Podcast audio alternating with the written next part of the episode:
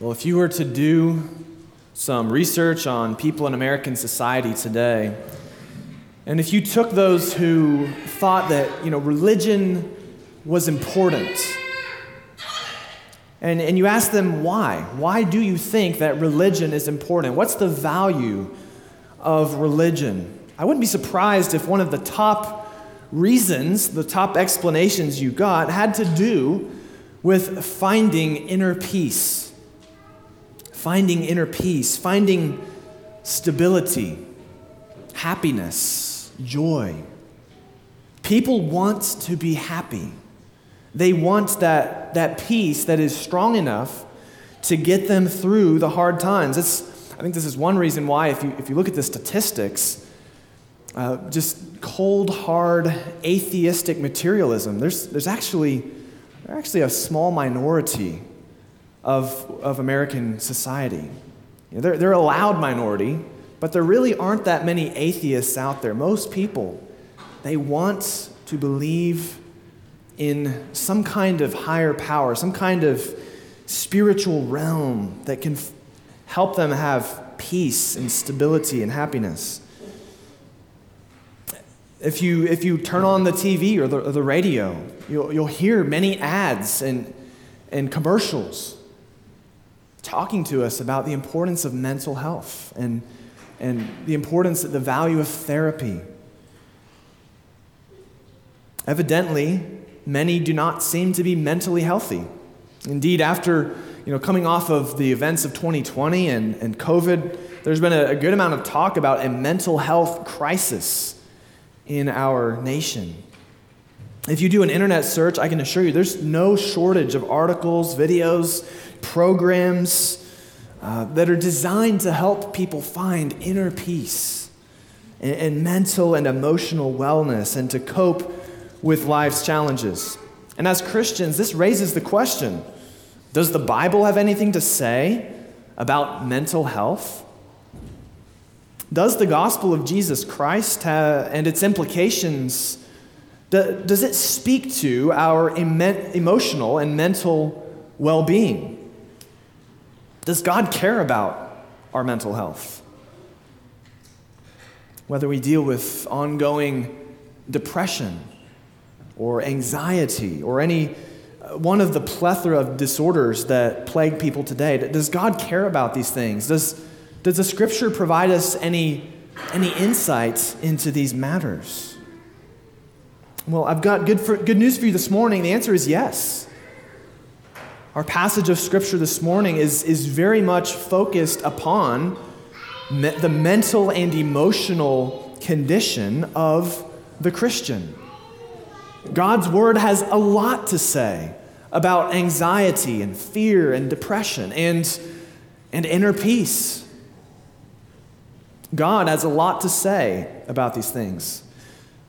And so, if you have your Bibles this morning, please turn with me to Philippians chapter 4. Philippians chapter 4. You can find this on page 923 if you're using the Pew Bibles this morning, page 923. As we near the end of our study through this letter of the Apostle Paul to the Philippian church, we're reminded that this was a church that was facing a lot from without and from within. Intense persecution from without, as Paul mentions those who opposed them many times in this letter. The, the dangers of, of persecution from a, a Greco Roman society that, that viewed this new religious movement with hostility and suspicion to the, the false teachers that Paul had to warn them of. And also, even the pressures and, and, and the problems from within, as, as we thought about last week with Euodia and Syntyche, these, these two prominent women in the church that, that there was this ongoing quarrel between them. And this letter was written not only to a church that was facing a lot, but it was written by a man who was facing a lot. This is Paul's uh, one of his letters written from prison. as he is, is himself the victim of vicious religious persecution. He writes this letter from a Roman prison where he's suffering for his allegiance to Jesus Christ. And despite these hardships, despite the, the immense uncertainties that these people face, the troubles that Paul and the early Christians were facing, this letter is simply dripping with the sweet nectar of joy. It is it's just the, the aroma that comes from this letter is the, the calming aroma of peace. And importantly, it, it's not a joy, it's not a peace that ignores the hardships and trials, pretending as though they didn't exist. Paul addresses these things time and time again. He, he's real about the troubles that, that he was facing and that they were facing. And yet, in and through them all, there's an overflow of joy and peace and hope. And so, our text this morning focuses on the emotions that we experience as human beings and the emotions that we are called to experience as human beings who have been redeemed and saved by Jesus Christ, as those who are awaiting the fullness and the consummation of what He saved us for at His return, at the resurrection. So, as we read these verses, one thing should become very clear that it matters to God how we feel. It matters to God how we feel. In fact, sometimes the way we feel is wrong. It's sinful. It's the result of faith that is weak. It matters to God how we feel as His redeemed children. And part of our fulfillment of the Great Commission, part of obeying all that Christ has commanded, has to do with cultivating godly emotions in the Christian life. So let's read this morning. And though we're going to focus our attention mainly on verses 5 through 7, I'm going to have us start in verse 4. I actually already preached on verse 4 several weeks ago. And that recording is available online. So we're not going to spend a lot of time on verse 4 this morning, but I would like to at least read it and touch upon it briefly for the sake of context so we can get the full picture of the kind of emotional life that the Lord our God is calling us to as Christians. And so, if you have your place, Philippians 4, I'm going to ask, would you please stand if you are able for the reading of God's holy word? Philippians 4, starting in verse 4. Rejoice in the Lord always. Again, I will say, rejoice. Let your reasonableness be known to everyone. The Lord is at hand. Do not be anxious about anything, but in everything, by prayer and supplication with thanksgiving, let your requests be made known to God. And the peace of God, which surpasses all understanding, will guard your hearts and your minds in Christ Jesus. You may be seated. This is the Word of God. Well, in this passage, as I intend to show this morning by the help of God, we have a series of imperatives, a series of commands, and they have to do with our mental and emotional state. So rejoice, don't be anxious. And sprinkled in, there are some, there's statements about God. The Lord is at hand in verse 5. In verse 7, we, we see this promise of God's peace acting as a guard over the hearts and minds of Philippian believers. And then, as we will see in coming weeks, in verse 9, this, there's this other promise that the God of peace will be with you. The God of peace will be with you. And though not all of these statements are connected by connecting words, you know, often as we've read through this letter, you know, there, will be a therefore. And we ask, what's it there for, right? Or, or a because. There's not as, on the surface, there's not as much connection uh, between these, these series of statements. And yet, I don't think that these are just a random collection of random thoughts. Rather, the statements that Paul makes about God are very much connected to the commands he makes about our emotions. There's a connection between what we know and believe about God and how we feel. There's a connection between feelings and faith, between our mental and emotional state and our deeply held beliefs, what we're believing about God and reality and the hope that we have. It's significant that God is said to be near. In verse 5, the Lord is at hand. And as I mentioned in verse 9, a little further down, the God of peace will be with you. Right alongside. And this, this is right alongside all of these calls not to be anxious and to rejoice. It's significant that his peace is spoken of and emphasized here in a passage that focuses on the heart and the mind, the feeling and the thinking, the peace of God. So, what is the connection? What's the connection? There's a proper emotional response to the truth of the Lord our God being near to us the God who has loved us and saved those who trust in him, as this letter of Philippians has shown. And the, the more we comprehend this, the more joy we ought to experience, the more capacity that we will have to be reasonable, to be gracious, the less reason we have to be anxious. So, to summarize this, this connection in a sentence, leave the, the main idea of this passage is this that the mental state of those under the protection of the God of peace ought to be rejoicing, reasonableness, and peace.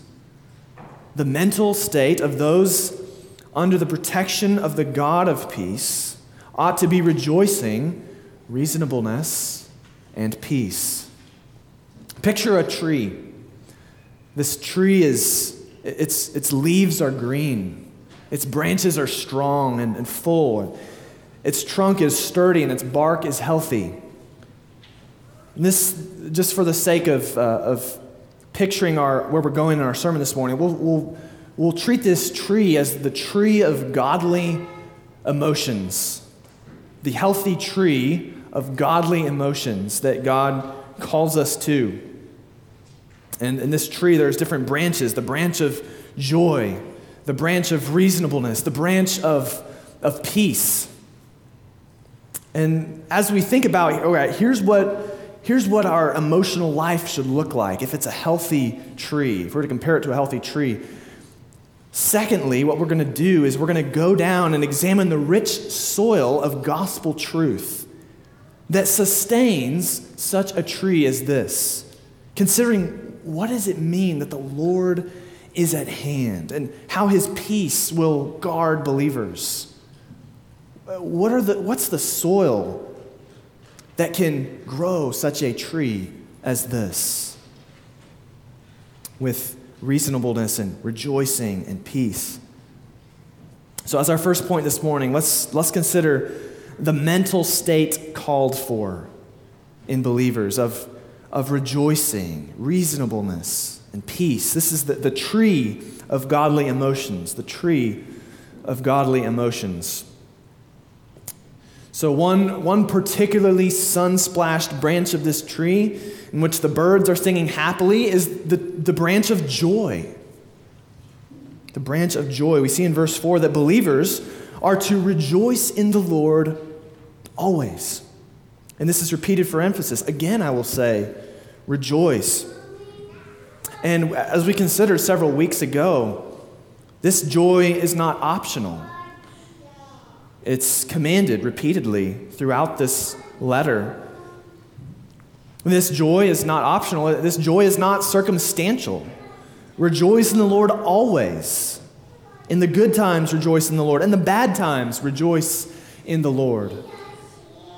This joy is rooted in the Lord. It is joy in God. It comes from God. It has to do with the hope and the salvation and the love that we have in Him. This joy is real and genuine. And yet, it doesn't forbid that we ever weep tears of sorrow, as other scriptures plainly show. Sorrowful, and yet always rejoicing. We do not grieve as those who have no hope. Turning our attention uh, to another branch of this tree, we see the, the, the branch of, we see a branch that has been battered by strong winds. And uh, has some old scars from flying debris. And yet, this branch is particularly strong and resilient. It's been through a lot, and yet it knows how, how not to snap, not to break. This is the branch of reasonableness. As verse 5 says to believers, let your reasonableness be known to everyone. I'm going to spend a little more time on this branch because of all the commands and, and, and this section of verses, I think this is the one that's prone to be misunderstood, you know, passed over, ignored. You know, we've probably, at least from my personal experience, I, have thought a lot about, you know, don't be anxious for anything, but in everything by prayer. But as I, as I study this section, what is this talking about? Let your reasonableness be known to everyone. What is that? So let's think about this. What is this reasonableness that's called for here? Now, in the ESV translation, it's the, the, the Greek word is translated reasonableness. In other translations, it's, it's rendered differently. In the NASB, it's translated, let your gentle spirit be known to all men. In the CSB, let your graciousness be known to everyone. In the, in the New King James, it has gentleness with a note that says it, you know, could also be graciousness or forbearance. And this is pointing to the fact that what we're dealing with here is a, a rich Greek word. It's full of meaning. This, this, this is a word that, that has a lot of meaning packed into it. When the old English pastor and Bible scholar John Gill describes the nuances of meaning of this word as, quote, not dealing with men according to the severity of laws and strict justice, but according to equity and with mildness and, and gentleness, giving up strict and proper rights, receding from what is a man's due and not rigidly insisting on it putting up with affronts and injuries, and bearing with them in patience, and interpreting things in the best sense, and putting the best constructions on the words and actions they will bear, and in, and in using others, whether they be inferiors or equals, with all humanity and kindness and respect. So, in other words, this is the kind of person that you're not worried is going to fly off the handle if you happen to say the wrong thing or, or snap at you at any moment. They're not given to fits of temper or rage. They're able to handle offenses and hurts graciously and not to strike back lightning fast like a rattlesnake that's been stepped on. The ancient Christian Chrysostom describes this attitude taking into consideration the historical context that Paul is writing to persecuted Christians. And he writes that it, it is probable that they would be at enmity with the wicked. Now, that'll be the natural response, right? As these, this hostile culture is treating you unjustly. They're, they're doing things to you in the workplace. They're, they're saying things about you behind your back. There's enmity there. And he therefore, Chrysostom says, exhorted them to have nothing in common with them. You know, don't, don't respond in kind, but to use them with all forbearance. And that not only their brethren, but also their enemies and opposers. He's, he's emphasizing how it says, Let your gentleness be known, your, your reasonableness to all men, not just those within the church. The learned uh, Protestant reformer John Calvin noted that this word was, quote, made use of by the Greeks themselves to denote moderation of spirit. When we're not easily moved by injuries, when we're not easily annoyed by adversity, but retain equanimity of temper. So it's this kind of stability, you know, not, not easily provoked. This, this graciousness, this gentle spirit, this reasonableness is to be known to all. Notice, we're not to uh, let them know about it. We don't go around touting about, hey, I'm such a kind and reasonable person. No, it's to be known to all. Let it be known. That's passive. Don't make it known, let it be known. How? How, how does that happen? Well, because we're just to be this way. We're to be marked by this graciousness in all of our relationships so consistently with all people, within the church, without the church, with those that agree with us politically and those that are on the other side of the aisle politically that we're to be known by this in all, in all, to all people. And that's how we're to let it be known. And so, question to you this morning Do people know you for your reasonableness, for your gentle spirit, your graciousness? You know, even those who might see a lot of things differently than you, can they nonetheless say, you know what? that person, you know, that, that lady or that guy, they have a lot of weird views. They're one of those backwards Christians. But I'll say this for them. Uh, you know, you'll never meet a kinder person. You know, they're, they'd give you the shirt off their back. They're, they're not someone that's going to fly off the handle at you. They, they wouldn't hurt a fly. Is your reasonableness known to all people? Or could people accuse you of being unreasonable and petty easily offended, keeping up quarrels that should have been resolved long ago. Remember that the conflict between Euodia and Syntyche is in the background of this in verses 2 and 3. If they continued their petty quarrel, they certainly would not have been known by all people for their reasonableness, their, their graciousness, their gentle spirits. Now, you may think of yourself as a reasonable and gracious person. But again, this is not what this verse is calling for. It's calling for a graciousness that is known by all. In other words, you can think that you're the most gracious and patient and kind and reasonable person in the world. That doesn't matter a hill of beans. Is it noticeable to others? That is the test.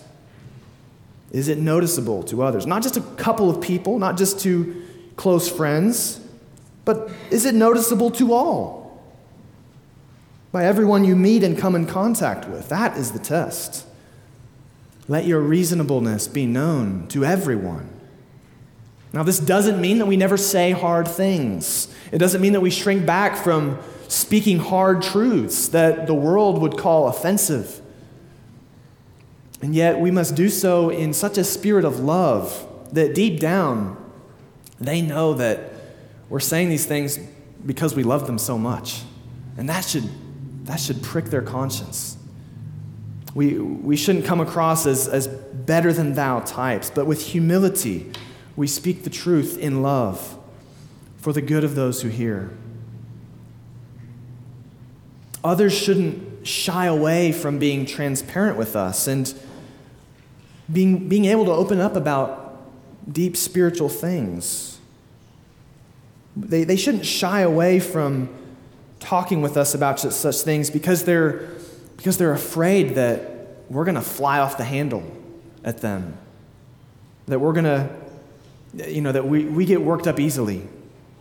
They shouldn't fear that about us. They should, they, should, they should be able to come to us and know that, you know what, they might say some things I don't agree with, but I know that they're going to, they're going to listen to me patiently and whatever they say, it's going to be said in love.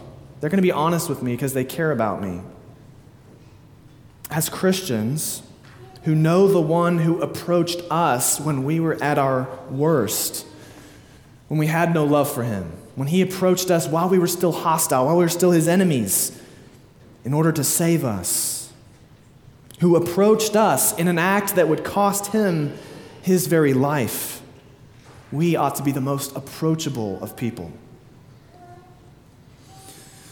But passing on from this weather beaten, resilient branch of the tree of godly emotion and godly disposition, we see another branch.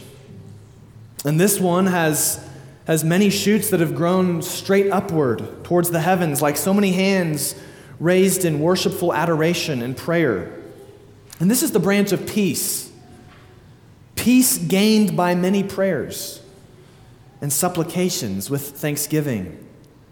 Verse 6 says, Do not be anxious about anything. So, this is what's forbidden here anxiety, fretting, worrying. Now, this, this doesn't mean that whenever you are converted and once you become a true Christian, that all of a sudden you become just an unshakable fortress of emotional stability, and you never again feel a tremor of worry or fear. That, that's not the case. I mean, all of us in this room ought to know that by experience by now. But more than by experience, notice Paul is writing to Christians here, and he's telling them, don't be anxious about anything. And so, if he's telling this to Christians, well, this, this does it shows us that true Christians can be anxious. They do experience anxiety, and they are, they are to be called out of that. And so, don't be overly downcast if, if you are someone who is struggling with anxiety, even this morning. Christians struggle, and some of us more than others. It is expected that we, in our weakness, will feel the icy grip of fear at times getting hold of us, causing us to shiver in our souls. At times, we will feel the, the pressure of, of concerns and cares and feel that something within us is, is about to snap. Like, I don't know how much more I can carry.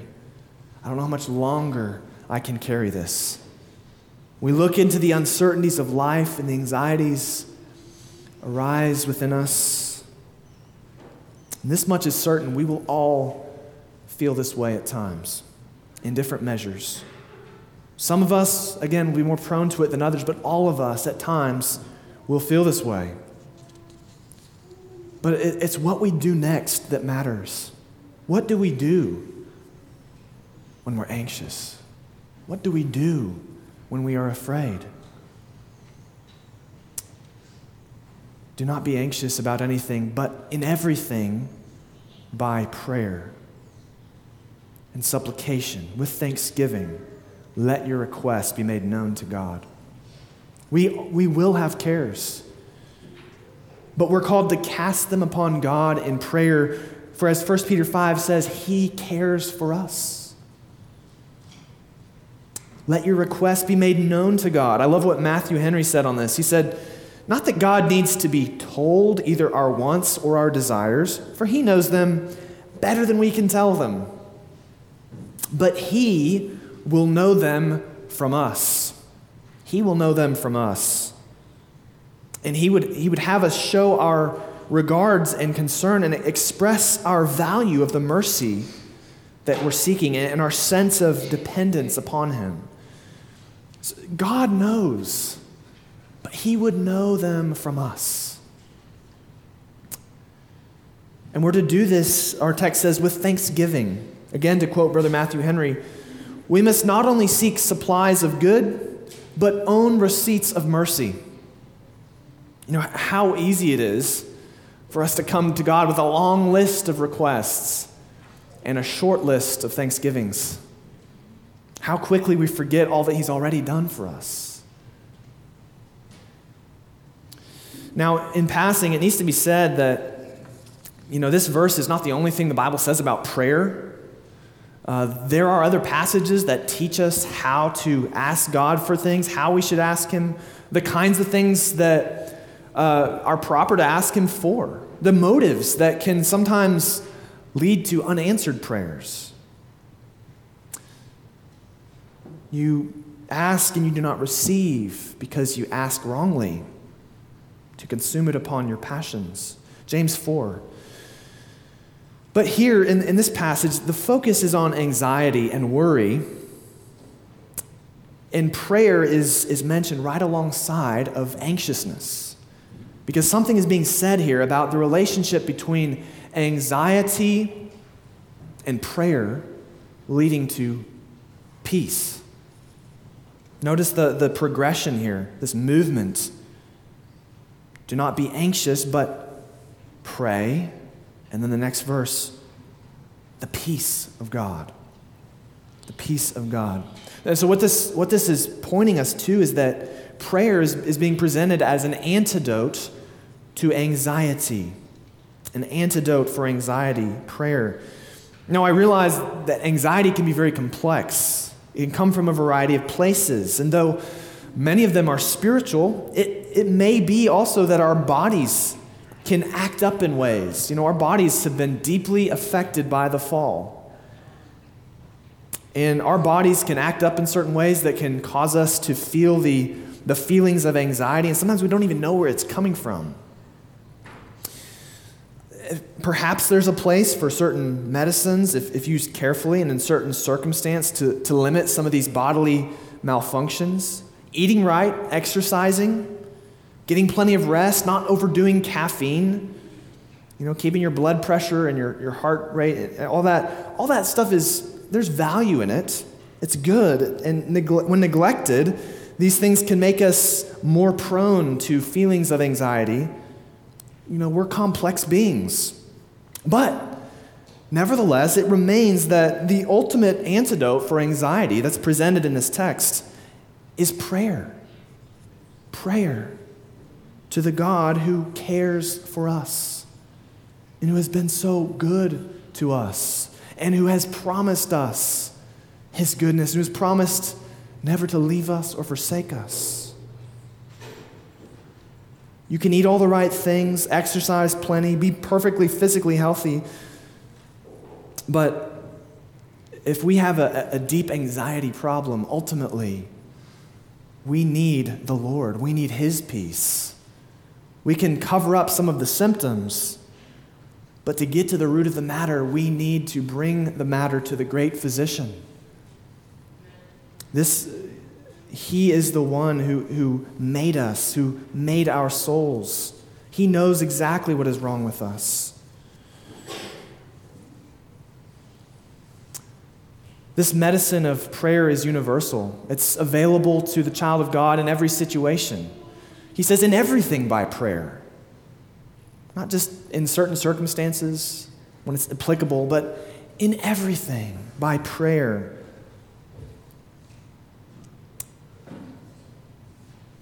And, the, and, and God's peace guards our hearts and minds. Look at verse 7. Hearts and minds. In other words, our feeling, our hearts, and our thinking, our minds. His peace guarding us, watching over our feeling and our thinking. How? Through prayer. Through prayer. So, brother, sister, are you anxious this morning? Are you praying? Are you praying persistently, waiting upon the Lord, seeking the peace that comes from Him? Are you meditating on His promises? Have you been praying?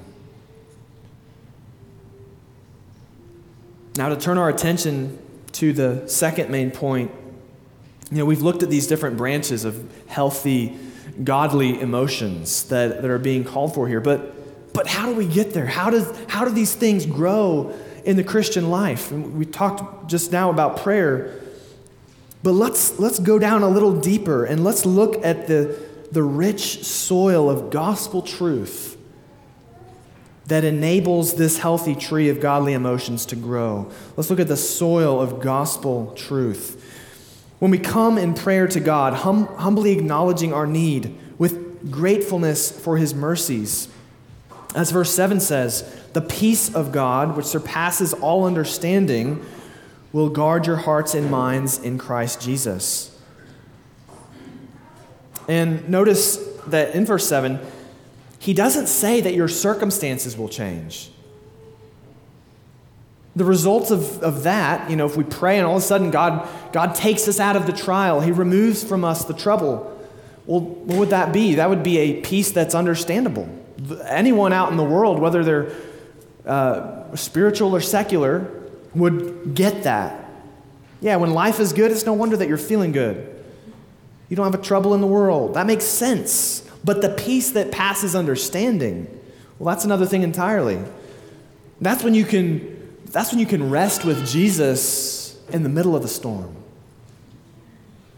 Peace that passes all understanding is when you can sing praises with tears in your eyes, even though your family is falling apart. Because you're trusting God and you've done all that you can and you've, you've poured out the rest to Him in prayer, you've cast all your cares upon Him, and you trust His providence. You trust that God is in control. He's got this, and He's got me.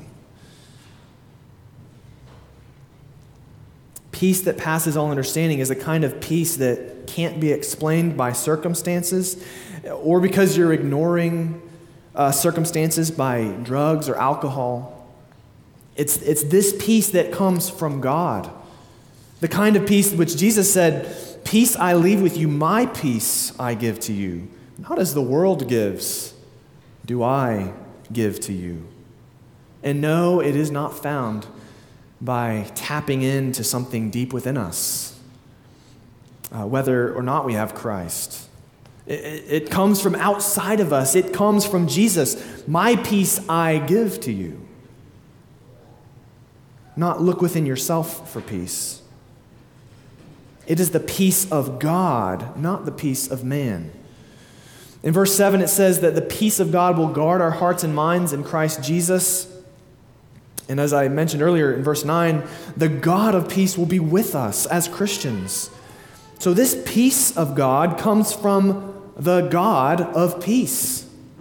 It's a sign and a token that we can feel of his nearness to us.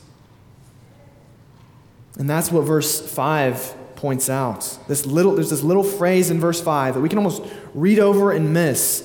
It says, The Lord is at hand. Or simply, The Lord is near. The Lord is near, as the NASB puts it. The amazing thing is, as you hear these words, the Lord is near, you know what's amazing about those words? They don't terrify us. They don't terrify us that the Lord is near to us. Instead, they encourage us. It's amazing that we can hear the words, the Lord is near, and those words are, can be a comfort. They can fill us with hope and inspire courage and calm the anxiousness and, and give us joy. When Adam and Eve sinned in the garden, and when they heard God approaching, they hid. The Lord was near, and they were guilty. They had doubted his goodness, they had doubted his trustworthiness, they had listened to the serpent. The Lord was near, and so they hid. When the people of Israel saw the power of God in lightning and flashes and, and the thick clouds of darkness and smoke, that was covering Mount Sinai when they heard his voice shaking the earth, shaking them to the very core of their being. The deafening thunder of his voice from Mount Sinai, they shrunk back in fear. He was the holy God who demanded perfect obedience. They were sinners. The Lord was near, and they trembled, and they stood at a distance and said to Moses, Speak to us yourself, and we will listen. But let not God speak to us, or we will die. The Lord was near, and so they kept their distance. When the prophet Isaiah saw a vision of the throne of God and the seraphim calling out, Holy, holy, holy is the Lord of hosts, the whole earth is full of his glory. Then Isaiah said, Woe is me, for I am undone. Because I'm a man of unclean lips, and I live among a people of unclean lips. For my eyes have seen the King, the Lord of hosts. The Lord was near and this man of God recognized that he was a sinner. He was sure his doom was sealed, and yet the Lord had mercy on him. This letter of Philippians has shown us back in chapter 2 that the Lord has come near, this time not in the, the power and glory that belongs to him, but in the weakness and pain and misery that belongs to us. He came near, the eternal Son of God, the creator of the world, co equal and co eternal with the Father and Spirit. He came near by taking the form of a servant, a human body and, and soul, being born of the Virgin Mary. He walked among us. The Lord was near. The Lord was near. And we crucified him. On that dark day as the crowds screamed, Crucify him, crucify him. Human rebellion against God reached its peak. There, in the hostility against the Lord who had come near, was the fullest expression of what is within you and I, each of us, by fallen nature. That that I want it my way impulse that all of us know all too well. And Jesus stood in our way. And so people just like you and me put him on the cross to get him out of the way. The Lord had come near, but he was in our way. But this was why he came. And so he remained, he endured, he held back when he could have destroyed us all. And instead, his doom was sealed on that cross. Unlike sinful Isaiah, the Lord had no mercy on him who was sinless. He died for sinners such as us, and he rose again to endless life. So that sinners who repent, trusting in this Lord who has come near to save us, we will be with him forever. We will know the life that he gives. We'll be saved and share in his life. All, all of us who stop running from him and start running to him in repentance, we will be saved. So, what about you this morning? Are you running to Jesus? Do you trust him that he has invited you, sinner though you be, to come. Come to Him, bringing all the disgusting filth of your sin. Come to Him as you are, pleading for His mercy. Don't clean yourself up before you come. Come to the one whose blood can wash away every stain. Come to Him confessing your sins, pleading for His mercy, asking for Him to save you and forgive you and pardon you and change you. Not because you deserve it, not because you're going to be a better person in the future. You can never be good enough. But by His grace, He has not demanded that we be good enough. Christ has been perfect for us. His righteousness is our only hope. And so, have you come to Jesus to receive the gift of His forgiveness? Are you trusting yourself to this Lord who has come near with compassion and mercy and salvation, though we deserve not one shred of it? Have you believed on Jesus Christ? It's because Christ has come near to us in mercy that we can hear these words that we've read in this text. We who are forgiven reconciled to God, having peace with God through the blood of his cross, through his sacrifice, we can hear these words the Lord is near. We can hear them with joy. They encourage us who believe, who believe. The Lord is near to help us. His providential care governs every single detail of our lives, all things working together for good to those that love God, who are the called according to his purpose. His peace guarding our hearts and minds in Christ Jesus. No trial comes upon us that catches God off guard. He sends to us the necessary trials that are for our good and for his glory. He disciplines us, not rashly, but only as it is needed, considering our weakness, considering our frame, only that which is for our good, that we may share in his holiness. Hebrews 12:10. This Lord is not far off. He has not forgotten you.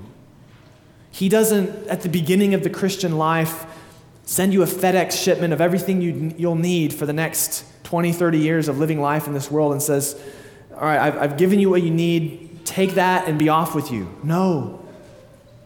He gives us day by day our supply of grace. Give us this day our daily bread. He wants us to keep coming back each day for more.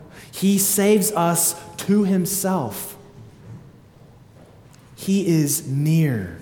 He sees all. He is ready to judge and avenge. And so we need not avenge ourselves. We don't need to be afraid that if I don't look out for myself, no one will. If I don't stand up for my rights, no one will. If I don't strike back, this evil will just go on and, and it'll be never be dealt with. No, the Lord is near. His sword is sharpened to execute judgment on the earth. Read Psalm 110. Read Revelation 19. The judge of the earth is not far away. He will come at the appointed time. But in the meantime, he lingers. Perhaps those that you'd retaliate against will soon receive a share of the mercy that you've received. And you will see that Christ's blood was for them as well as for you. And so the Lord is near. It encourages us to be gracious, to have this gentle spirit, to be able to weather the, the insults and the storms and the debris that people throw at us in life. The Lord is near encourages us to joy, for He's given us His own Holy Spirit as the earnest, the assurance of His promise that He will come again, that where He is, we may also be. He will come again, and we shall see Him face to face. That the Lord is near encourages the believer to peace, for He has said, I will never leave you, I will never forsake you. So we can confidently say, as Hebrews 13, 5 and 6 says, The Lord is my helper. Not just an angel, but the Lord Himself is my helper. He will never lead us, leave us, or forsake us. I will not fear. What can man do to me? What can man do to me? The Lord is at hand, He is near. And because of the gospel of Jesus Christ, that's good news for us who believe. He is near to us now, guiding, protecting, helping, and He is near to returning. We don't know the day or the hour, but in Revelation 22, right at the end of the Bible, He says to us this Surely I am coming soon. And we say, Amen. Come, Lord Jesus. So, in the meantime, as we live in this world, just in closing, how ought we to live? How ought we to live as we await the return of the one who says, I am coming? Well, when it comes to our mental state, our emotional state, we who have his protection, we who have his presence, who is, who is near, this promise to comfort us, we ought to cultivate by the power of the Holy Spirit, little by little, day by day, confessing where we fall short rejoicing, reasonableness, and peace, rooted in the rich soil of His gospel truth. The mental state of those under the protection of the God of peace ought to be rejoicing, reasonableness, and peace. Thanks be to God for giving us valid reason for each of these emotions so that we ought to experience them. And thanks be to God for his patience with us and his mercy towards us when we don't.